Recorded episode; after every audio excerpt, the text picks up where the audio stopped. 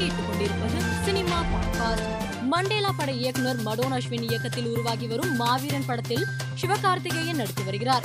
இப்படத்தின் புதிய போஸ்டரை படக்குழு வெளியிட்டுள்ளது. பெரும் எதிர்பார்ப்பில் உருவாகி வரும் இப்படத்தின் போஸ்டர் இணையத்தில் வைரலாகி வருகிறது. பாலிவுட்டின் முன்னணி நடிகராக வலம் வரும் ரித்திக் ரோஷன் சமீபத்தில் புஷ்கர் காயத்ரி இயக்கத்தில் ஹிந்தியில் விக்ரம் வேதா படத்தில் நடித்திருந்தார். இந்நிலையில் நடிகர் ஹிருத்திக் ரோஷன் சமூக வலைதளத்தில் பதிவிட்டிருக்கும் புகைப்படங்கள் ரசிகர்களின் கவனத்தை ஈர்த்து பலரையும் வியப்பில் ஆழ்த்தியுள்ளது.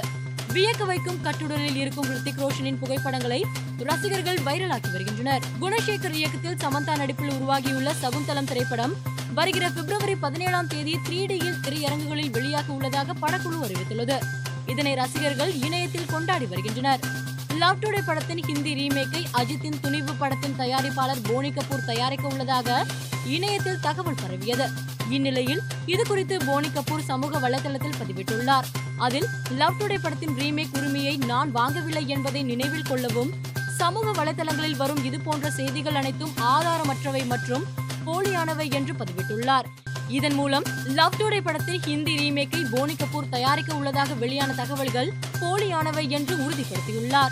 அல்லு அர்ஜுன் நடிப்பில் தெலுங்கு தமிழ் ஹிந்தி மலையாளம் கன்னட மொழிகளில் வெளியான புஷ்பா திரைப்படத்தை சில தினங்களுக்கு முன்பு ரஷ்ய மொழியில் வெளியிட்டனர்.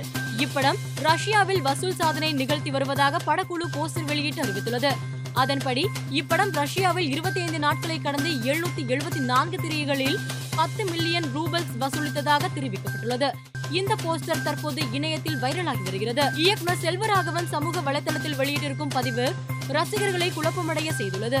வாழ்க்கையில் என்ன பிரச்சனை வந்தாலும் நம் மனநிலை இப்படித்தான் இருக்க வேண்டும் என்று குறிப்பிட்டு செல்வராகவன் தான் இயக்கிய புதுப்பேட்டை படத்தில் கொக்கி குமாராக நடித்த தனுஷின் வலிக்கல கொஞ்சம் கூட வலிக்கல என்ற வசனத்தின் வீடியோவை பதிவிட்டுள்ளார்.